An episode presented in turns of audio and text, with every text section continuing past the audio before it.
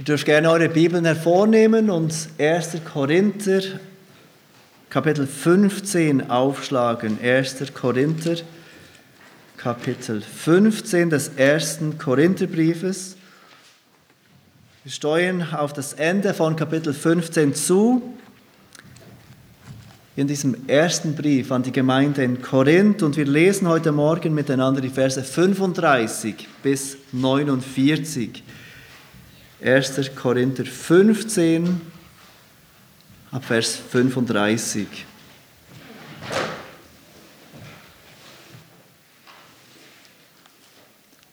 Der Apostel Paulus schreibt an diese Gemeinde in Korinth die folgenden Worte, inspiriert durch den Heiligen Geist. Aber jemand könnte einwenden, wie sollen die Toten auferstehen? Und mit was für einem Leib sollen sie kommen? Du Gedankenloser, was, sehst, was du siehst, wird nicht lebendig, wenn es nicht stirbt. Und was du siehst, das ist ja nicht der Leib, der werden soll, sondern ein bloßes Korn, etwa vom Weizen oder von einer anderen Saat. Gott aber gibt ihm einen Leib, wie er es gewollt hat und zwar jedem Samen seinen besonderen Leib. Nicht alles Fleisch ist von gleicher Art, sondern anders ist das Fleisch der Menschen, anders das Fleisch des Viehs, anders das Fleisch das der Fische, anders das der Vögel.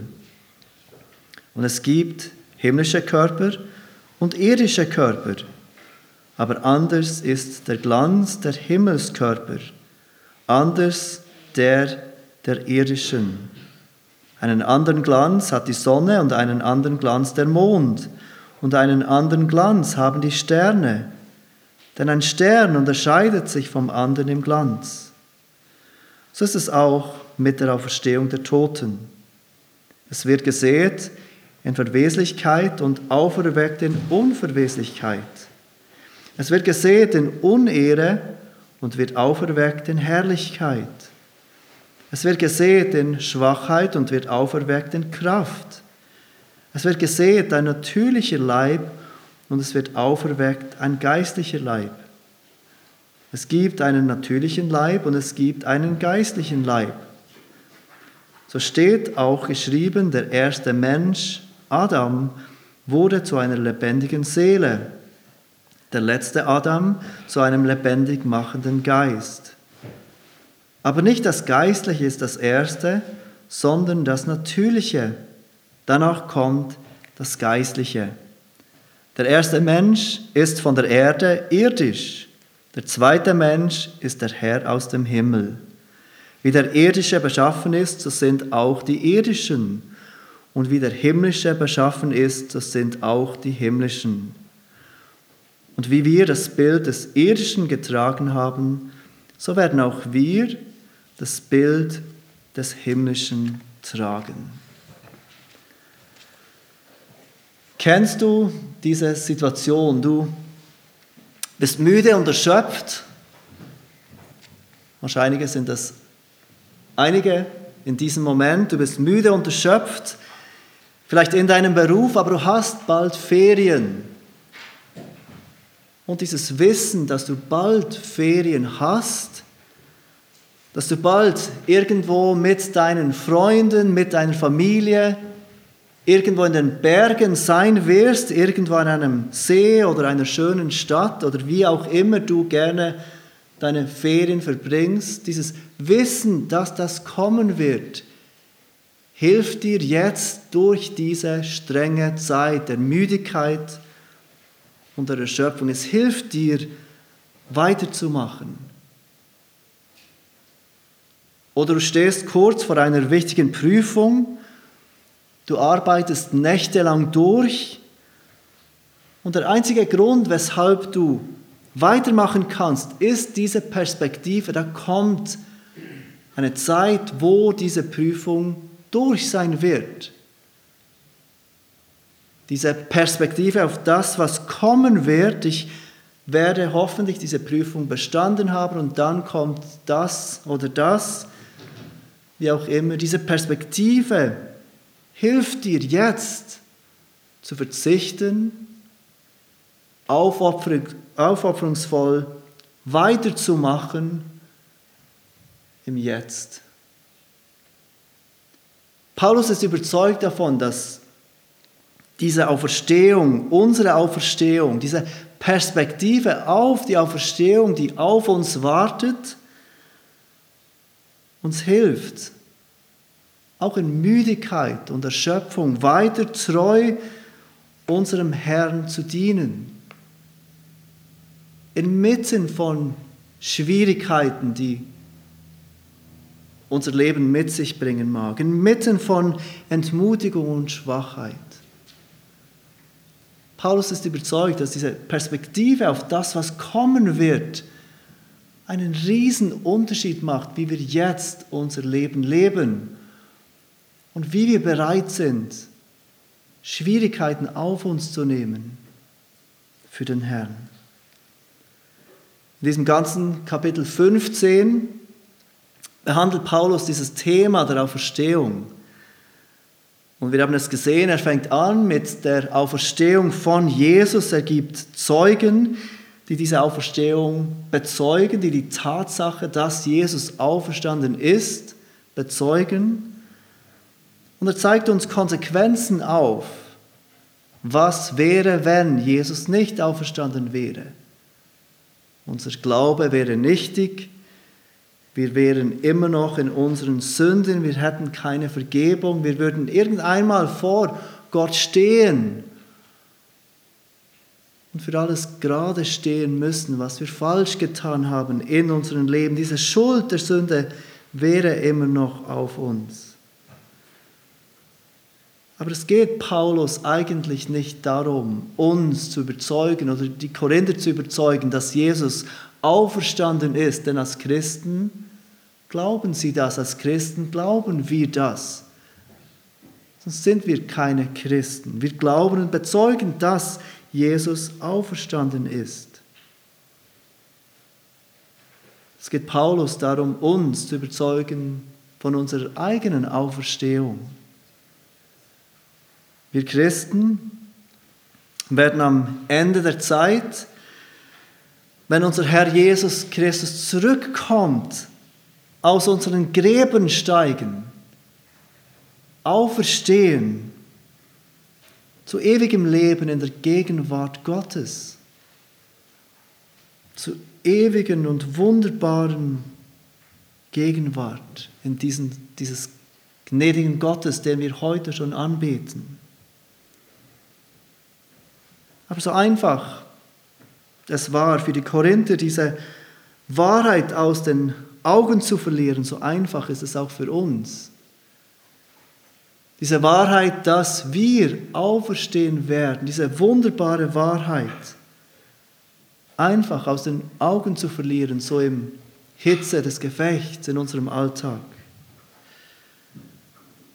Und ein Christus, das ohne diesen Fokus lebt, ohne diesen Fokus auf die kommende Welt, ohne diese, diesen Fokus auf die kommende Freude, auf dieses kommende Leben, wird zu einem weltlichen Christentum. Ein Christentum, das sich nur um das Hier und das Jetzt dreht. Paulus ist überzeugt, dass diese tiefe Gewissheit über diese Auferstehung uns jetzt hilft, nicht so zu leben, wie er es zusammengefasst hat im Vers 32, lasst uns essen und trinken, denn morgen sind wir tot. Sondern so zu leben, wie er es gerade in den Versen vorher erwähnt. Sich stündlich in Gefahr zu geben, damit die gute Nachricht verbreitet wird, damit Menschen zur Umkehr finden dürfen damit Gottes Gemeinde gebaut wird weltweit, damit Gottes Reich wachsen kann. Aber auch wenn wir davon überzeugt sind, dass es so ist, dass wir zu neuem Leben auferstehen werden, dann ist es gar nicht so einfach, dies als Realität zu verstehen. Einige in Korinth lehrten, dass die Auferstehung äh, Toten gar nicht stattfinden wird. Es gibt keine Auferstehung der Toten, sagten sie. Und sie taten dies offenbar, weil sie sich nicht vorstellen konnten, wie das sein soll, wie das gehen könnte, wie das überhaupt funktionieren soll, dass Tote auferstehen. Wie sollte ein Leib, der längst verwesen ist, plötzlich neues Leben haben? Und was für eine Art Leib soll das überhaupt sein, in dem wir ewig leben werden? Diese Unwissenheit, wie das genau sein wird, führte dazu, dass einige diesen Gedanken an diese kommende Auferstehung der Toten ablehnten. Der Reformator Johannes Calvin schrieb dazu, es gibt nichts, was der menschlichen Vernunft mehr widerspricht als, als dieser Glaubensartikel. Denn wer außer Gott allein könnte uns davon überzeugen, dass Körper, die jetzt der Verwesung unterliegen, nach ihrer Verwesung oder nachdem sie vom Feuer verzehrt oder von wilden Tieren in Stücke gerissen worden sind, nicht nur vollständig, sondern in einem viel besseren Zustand wiederhergestellt werden. Verwerfen nicht all unsere Vorstellungen von den Dingen dies sofort als etwas Märchenhaftes, ja als etwas höchst Absurdes. Geht es uns manchmal nicht ähnlich, dass wir uns gar nicht so fest mit diesem Thema der Auferstehung befassen wollen, weil es uns als etwas Märchenhaftes erscheint. Es ist nicht etwas, das wir gerne thematisieren mit Menschen, die Gott fern sind, dass wir so leben, wie wir leben, weil wir glauben, wir werden auferstehen. Es ist etwas, das als lächerlich dargestellt wird. Und auch uns erscheint es manchmal eher märchenhaft, über diese Auferstehung der Toten nachzudenken. Diese Perspektive, die uns eigentlich vorantreiben sollte, erscheint uns manchmal gar nicht so real, als dass sie uns jetzt im Leben jetzt vorantreiben kann. Und ich glaube, hier sind wir nicht viel anders als die Christen in Korinth. Und Paulus hilft uns hier heute Morgen mit genau diesem Punkt. Was sollen, wie sollen die Toten auferstehen und mit was für einem Leib sollen sie kommen? Das sind die Fragen, die Paulus uns in diesem Abschnitt beantwortet. Er fragt diese Frage in Vers 35. Was sollen, wie sollen die Toten auferstehen? Und mit was für einem Leib sollen sie kommen? Wie soll das möglich sein mit dieser Auferstehung? Wie soll das genau geschehen? Und auch wenn die Bibel uns nicht jede Frage, die wir haben mögen, beantwortet zu diesem Thema, hilft Paulus uns doch weiter mit diesen Wahrheiten in diesem Abschnitt. Und er gibt uns vier Hinweise, wie dies sein wird mit diesem Auferstehungsleib. Vier Wahrheiten, die uns helfen, diese Wahrheit, diese wunderbare Wahrheit besser zu verstehen und fassen zu können. Das Erste, das er sagt, ist, du erhältst einen neuen Leib. Das Zweite, du erhältst einen herrlichen Leib. Das Dritte, du erhältst einen geistlichen Leib. Und das Vierte, du erhältst einen himmlischen Leib. Diese vier Dinge, die Paulus bezeugt in diesem Abschnitt über unseren Auferstehungsleib. Einen neuen Leib, einen herrlichen Leib, einen geistlichen Leib und einen himmlischen Leib. Seht ihr, wie Paulus diesen ganzen Abschnitt beginnt, nachdem er diese zwei Fragen, die offenbar in den Gedanken dieser Korinther waren, aufführt. Vers 36. Er fängt an, er fährt weiter mit dieser nicht sehr schmeichelhaften Anrede, du Gedankenloser. Dies deutet darauf hin, dass einige oder diejenigen, die solche Fragen aufwarfen, vielleicht gar nicht ernsthaft an einer Antwort interessiert waren.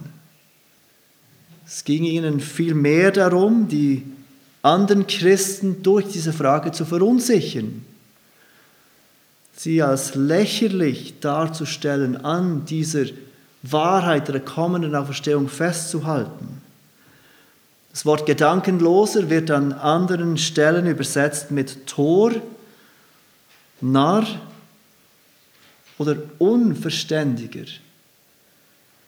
Und es ist das gleiche Wort, das in der, Alt, in der griechischen Übersetzung des Alten Testamentes, in Psalm 14, Vers 1 verwendet wird, wenn steht, der Narr spricht in seinem Herzen, es gibt keinen Gott.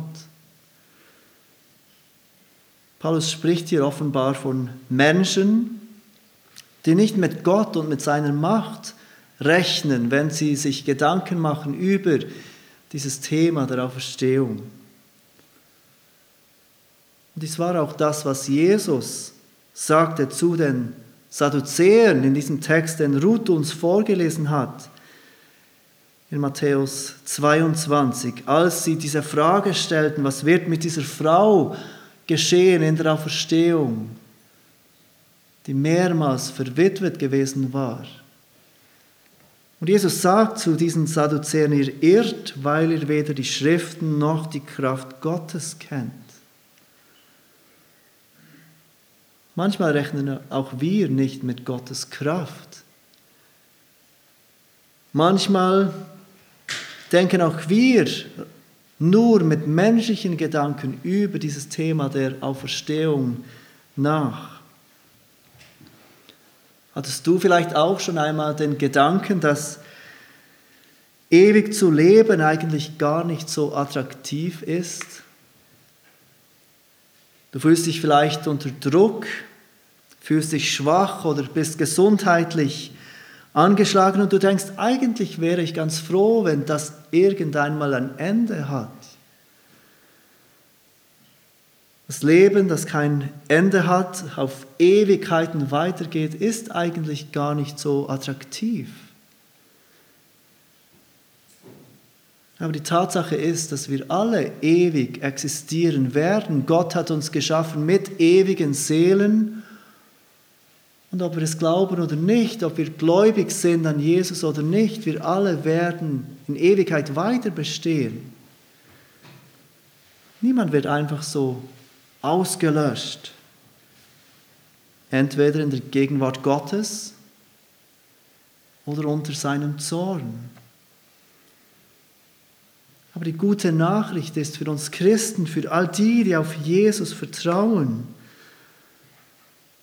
dass das Leben, dieses Leben, das kommen wird durch diese unheimliche Verwandlung, eingeläutet werden wird. Dass wir nicht so, wie wir jetzt sind, ewig leben werden mit unseren Schwachheiten und unseren Kämpfen, sondern dass zuerst diese unheimliche Verwandlung geschehen wird.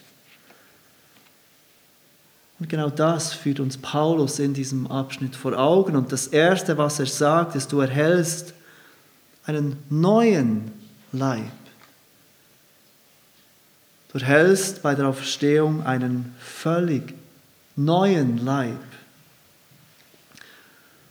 Um uns diesen Gedanken näher zu bringen, braucht Paulus ein Beispiel aus der Landwirtschaft. Und das ist ein Beispiel, das auch heute noch sehr gut nachvollziehbar ist für uns. Dieses Beispiel der Samen, der Saat und das, was durch diese Samen entsteht. Wir lesen noch einmal die Verse 36 bis 38. Du Gedankenloser, was du sehst, wird nicht lebendig, wenn es nicht stirbt. Und was du siehst, das ist ja nicht der Leib, der werden soll, sondern ein bloßes Korn, etwa vom Weizen oder von einer anderen Saat. Gott aber gibt ihm einen Leib, wie er es gewollt hat, und zwar jedem Samen seinen besonderen Leib. Jeden Frühling freuen wir uns, bei uns zu Hause Samen zu nehmen, neue Samen zu nehmen, diese zu setzen und zu sehen, wie aus diesen Samen eine Pflanze wird. Obwohl diese Samen tot aussehen, obwohl sie aussehen, als wären sie vertrocknet und als wäre da kein Leben mehr drin, entstehen daraus wunderbare, lebendige Pflanzen. Und Paulus macht einen Vergleich zu unserem Leib der Auferstehung, zu unserem Leben, das kommen wird, das auf uns wartet. Wenn wir an die Auferstehung denken oder an das Leben danach, dürfen wir nicht von diesem jetzigen Leib ausgehen. Genauso wenig wie wir einen Samen anschauen würden und denken, dass so wie dieser Same ist, wird auch die Pflanze sein. Schon ein paar Tage später, nachdem dieser Same befeuchtet wird, erscheint aus diesem leblosen Samen etwas ganz völlig Neues, neues Leben. Und aus diesem einfachen kleinen Samen wird eine wunderschöne Blume, ein wunderbarer Baum oder ein fruchttragender Busch. Und immer wieder können wir dieses Schauspiel der Natur beobachten, wie aus diesem kleinen Samen etwas Wunderbares, Schönes, Lebendiges wird. Paulus will, dass wir verstehen, dass unser jetziger Leib wie so ein solcher Same ist. Er ist sterblich. Wenn wir tot sind, ist er tot. Aber genau aus diesem Samen entsteht ein wunderbarer Leib, etwas völlig Neues. Gott aber gibt ihm einen Leib, wie er es gewollt hat, und zwar jedem Samen seinen besonderen Leib. Wenn du auferstehen wirst aus den Toten, dann wirst du einen neuen Leib erhalten. Das ist die erste Wahrheit, an die Paulus uns hier erinnert. Das zweite, dass er sagt, du erhältst einen herrlichen Leib. Wir sehen das in den Versen 39 bis 41. Du erhältst einen herrlichen Leib. In unseren deutschen Übersetzungen wird das Wort mit Glanz übersetzt. Aber ein glänzender Leib würde nicht wirklich Sinn machen. Das griechische Wort, das hinter Glanz steht, dem Wort Glanz, das bei uns in der deutschen Übersetzung steht, ist das Wort Doxa. Und dieses Wort Doxa wird an anderen Orten mit Herrlichkeit übersetzt.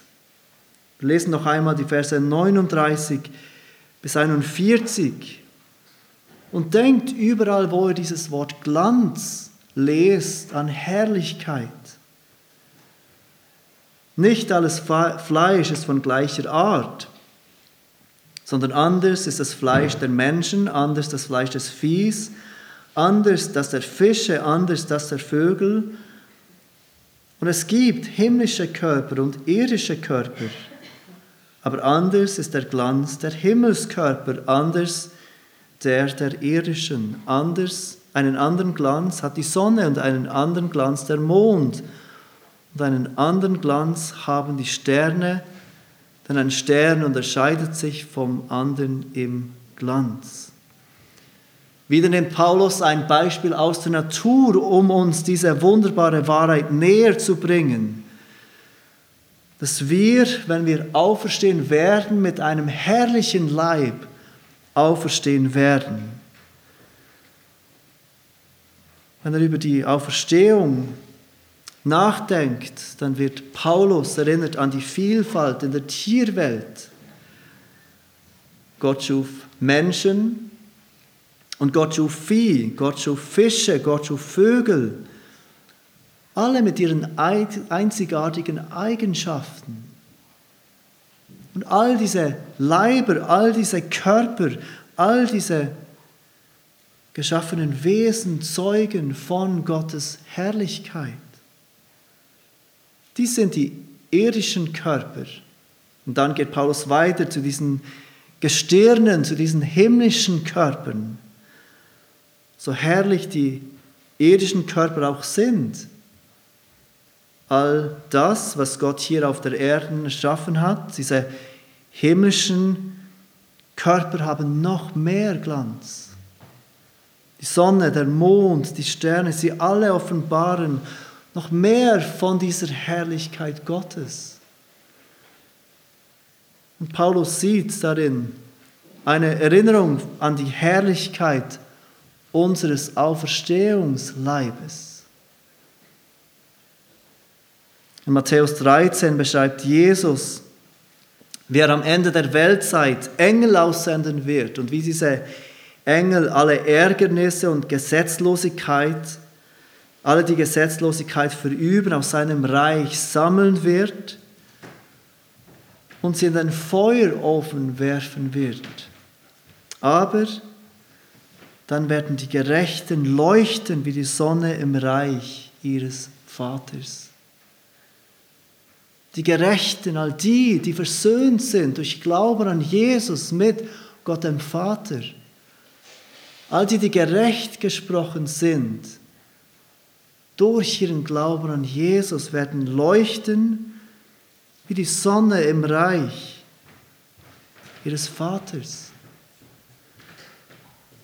In seinem Buch The Weight of Glory schreibt C.S. Lewis, ein bekannter Autor aus England, dass wenn wir einander sehen würden, jetzt, so wie wir einmal sein werden, verherrlicht, wir stark versucht wären, einander anzubeten. Wir werden einmal auferstehen mit diesen herrlichen Körpern, glänzen wie der Glanz der Sonne. In Philipper 3, und ich bitte euch kurz äh, dorthin zu gehen in euren Bibeln zu, Philipper 3, beschreibt Paulus die gleiche Wahrheit mit etwas anderen Worten. Auch dort schreibt Paulus von diesem Leib der Herrlichkeit. Philipper 3, Paulus ist in Gefangenschaft, während er diesen Brief schreibt. Er schreibt an eine Gemeinde, die unter großer Verfolgung litt. Und was ist es, das Paulus antreibt? Treu und mit Freude weiterzumachen in seinem Glauben. Was ist es, das Paulus antreibt, an dieser Güte Gottes festzuhalten und weiterzugehen im Verkündigen des Evangeliums, trotz seiner Anfechtungen? Es ist diese Sicht auf das, was kommen wird. Philipper 3, die Verse 20 und 21. Paulus schreibt dort, unser Bürgerrecht aber ist im Himmel, von woher wir auch den Herrn Jesus Christus erwarten als den Retter, der unseren Leib der Niedrigkeit umgestalten wird, sodass er gleichförmig wird seinem Leib der Herrlichkeit vermöge der Kraft, durch die er sich selbst auch alles unterwerfen kann. Seht ihr, welche Wahrheit es ist, die Paulus antreibt in seinem Dienst? Diese Erwartung, dass Christus wiederkommen wird als unseren Retter und dass er unseren Leib der Niedrigkeit umgestalten wird, sodass er gleichförmig wird seinem Leib der Herrlichkeit. Bei der Auferstehung wirst du nicht nur einen neuen Leib erhalten, sondern auch einen Leib, der voller Herrlichkeit glänzt. Paulus geht weiter und er gibt uns eine dritte Wahrheit über diesen Auferstehungsleib. Und er sagt, das dritte Wahrheit, du erhältst einen geistlichen Leib. Du erhältst einen geistlichen Leib. Und damit ist nicht gemeint, und das ist ganz wichtig, dass dieser Leib, dieser geistliche Leib nicht materiell sein wird, sondern nur geistlich. Das ist nicht das, was Paulus hier sagt. Unser Auferstehungsleib wird ein wirklicher Leib sein, zum Anfassen, wie auch der Auferstehungsleib von Jesus ein wirklicher Leib war, zum Anfassen. Aber der Auferstehungsleib ist anders. Er ist nicht natürlich wie unser Leib jetzt. Er ist geistlich. Und Paulus erwähnt, was dieser geistliche Leib für Vorteile hat, wie dieser geistliche Leib anders sein wird als unser Leib jetzt. Wir sehen es in den Versen 42 bis 44. So ist es auch mit der Auferstehung der Toten. Es wird gesät in Verweslichkeit und auferweckt in Unverweslichkeit. Es wird gesät in Unehre und wird auferweckt in Herrlichkeit. Es wird gesät in Schwachheit und wird auferweckt in Kraft. Es wird gesät in ein natürlicher Leib und es wird auferweckt ein geistlicher Leib. Es gibt einen natürlichen Leib und es gibt einen geistlichen Leib. Paulus macht in diesen drei äh, Versen drei Vergleiche zwischen unserem jetzigen Leib und dem Auferstehungsleib, der auf uns wartet. Unser jetziger Leib ist der Verweslichkeit unterworfen, sagt Paulus. Und wir alle müssen nicht sehr alt werden, bis wir merken, dass es wirklich so ist. Bis wir merken, dass es wahr ist, dass unser Leib dem Tod unterworfen ist. Dass wir altern, dass wir schwächer werden, dass wir müder werden. Dass es wahr ist, dass unser Leib wirklich der Verweslichkeit unterworfen ist bis zu diesem Tag, an dem wir sterben werden.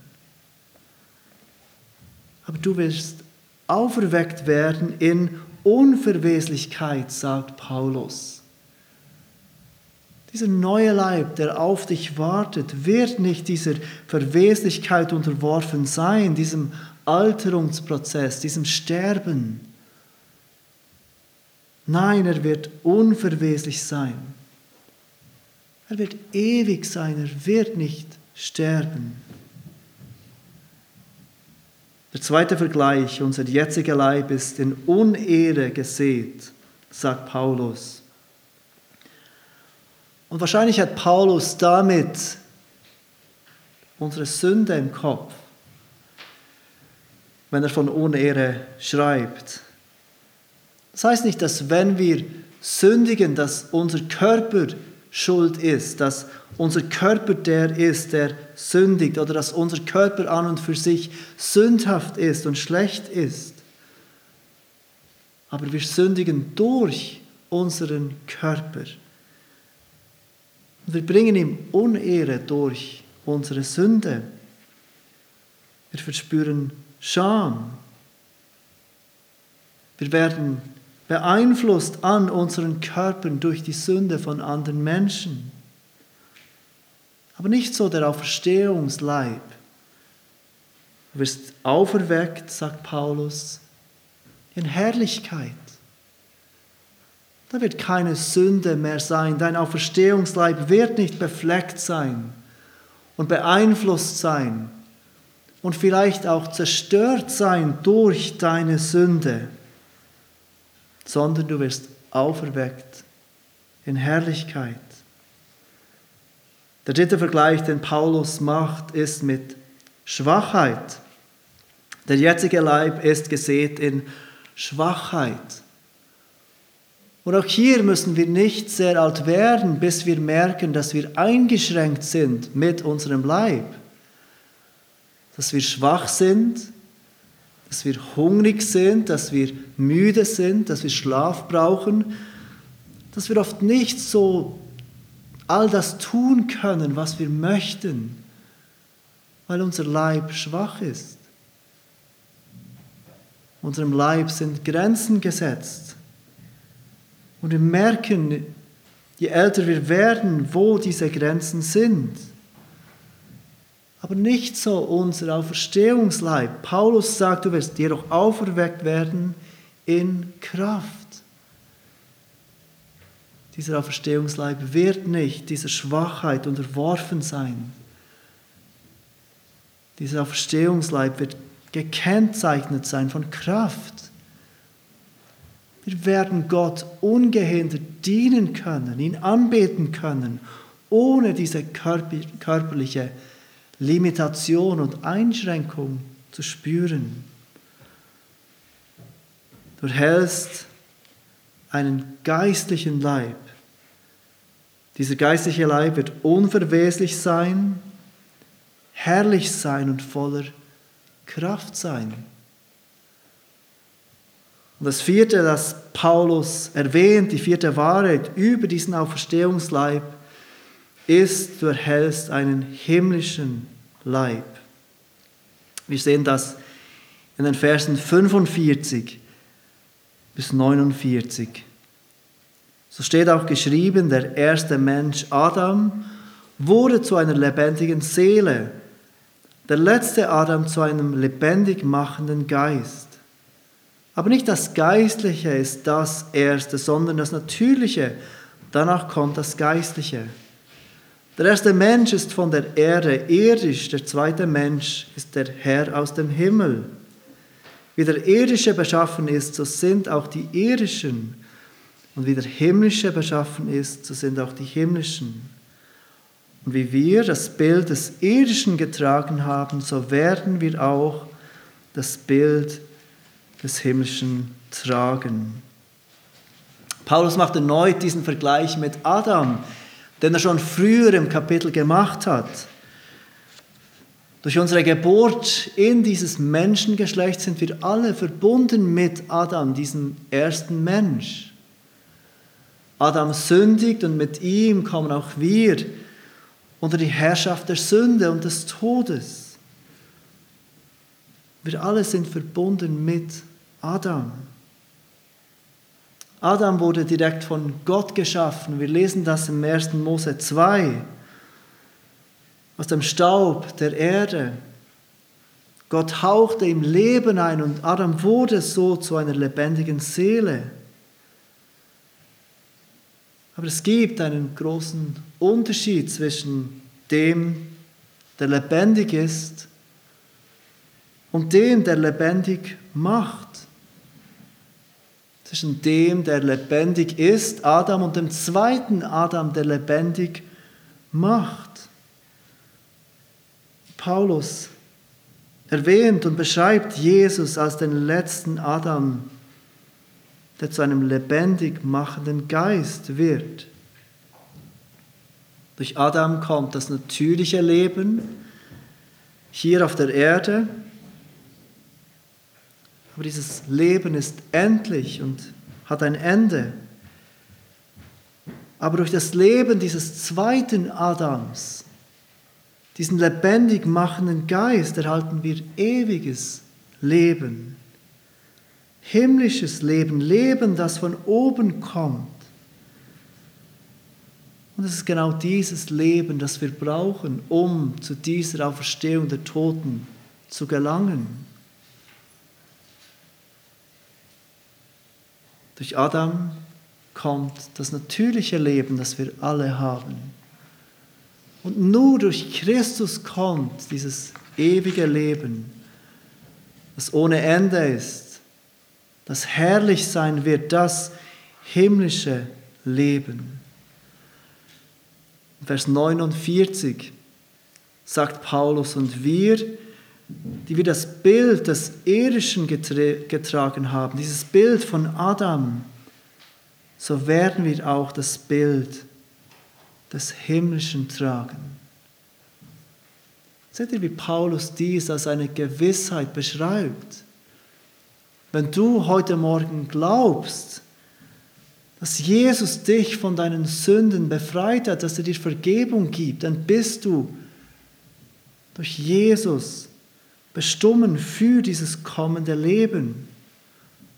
Und auch du wirst dieses Bild des Himmlischen tragen. Dieses Leben, das durch Christus kommt und das ohne Ende sein wird. Du erhältst in der Auferstehung einen neuen Leib. Du erhältst in der Auferstehung einen herrlichen Leib und du erhältst in der Auferstehung einen geistlichen Leib und du erhältst in der Auferstehung einen himmlischen Leib. Auf all das dürfen und sollen wir uns freuen. Und diese Wahrheit soll unser Leben jetzt beeinflussen. Der Schreiber des Hebräerbriefes im Kapitel 12 ruft uns auf, mit Ausdauer zu laufen, indem wir uns auf diese wunderbare Wahrheit besinnen. Seht, wie er es beschreibt. Lasst uns mit Ausdauer laufen in dem Kampf, der vor uns liegt, indem wir hinschauen auf Jesus, den Anfänger und Vollender des Glaubens, der um der vor ihm liegenden Freude willen das Kreuz erduldete. Seht ihr, was es ist, dass Jesus half, dieses Kreuz zu ertragen? Es war die vor ihm liegende Freude. Und genau diese Wahrheit der Auferstehung, die auf uns wartet, soll uns helfen, unser Kreuz zu tragen. Indem wir auf diese vor uns liegende Freude mit diesem neuen Leib, mit diesem herrlichen Leib, mit diesem geistlichen Leib und diesem himmlischen Leib schauen und auf diese Wahrheit vertrauen. Lass uns beten.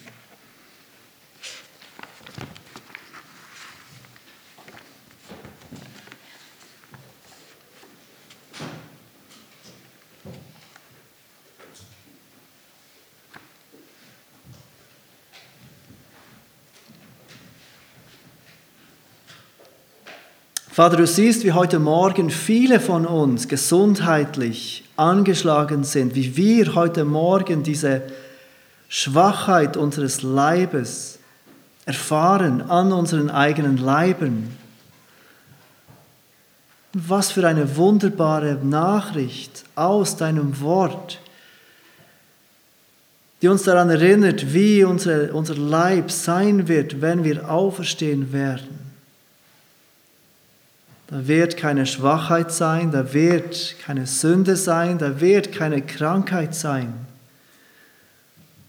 sondern es wird ein neuer Leib sein, voller Herrlichkeit, ein geistlicher Leib, nicht dem Tod und der Verwesung unterworfen und ein himmlischer Leib, mit dem wir vor dir stehen dürfen und dich anbeten dürfen in deiner Gegenwart. Und wir bitten dich, dass du diese Wahrheiten uns lieb machst, die uns oft so fern sind. Dass wir durch diese Wahrheit Freude gewinnen dürfen für unseren Lauf jetzt.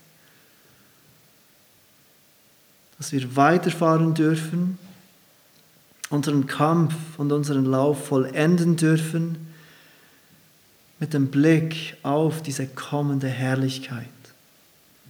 Hilf uns zu glauben und daran festzuhalten. Hilf uns treu weiterzumachen zu deiner großen Ehre. Amen.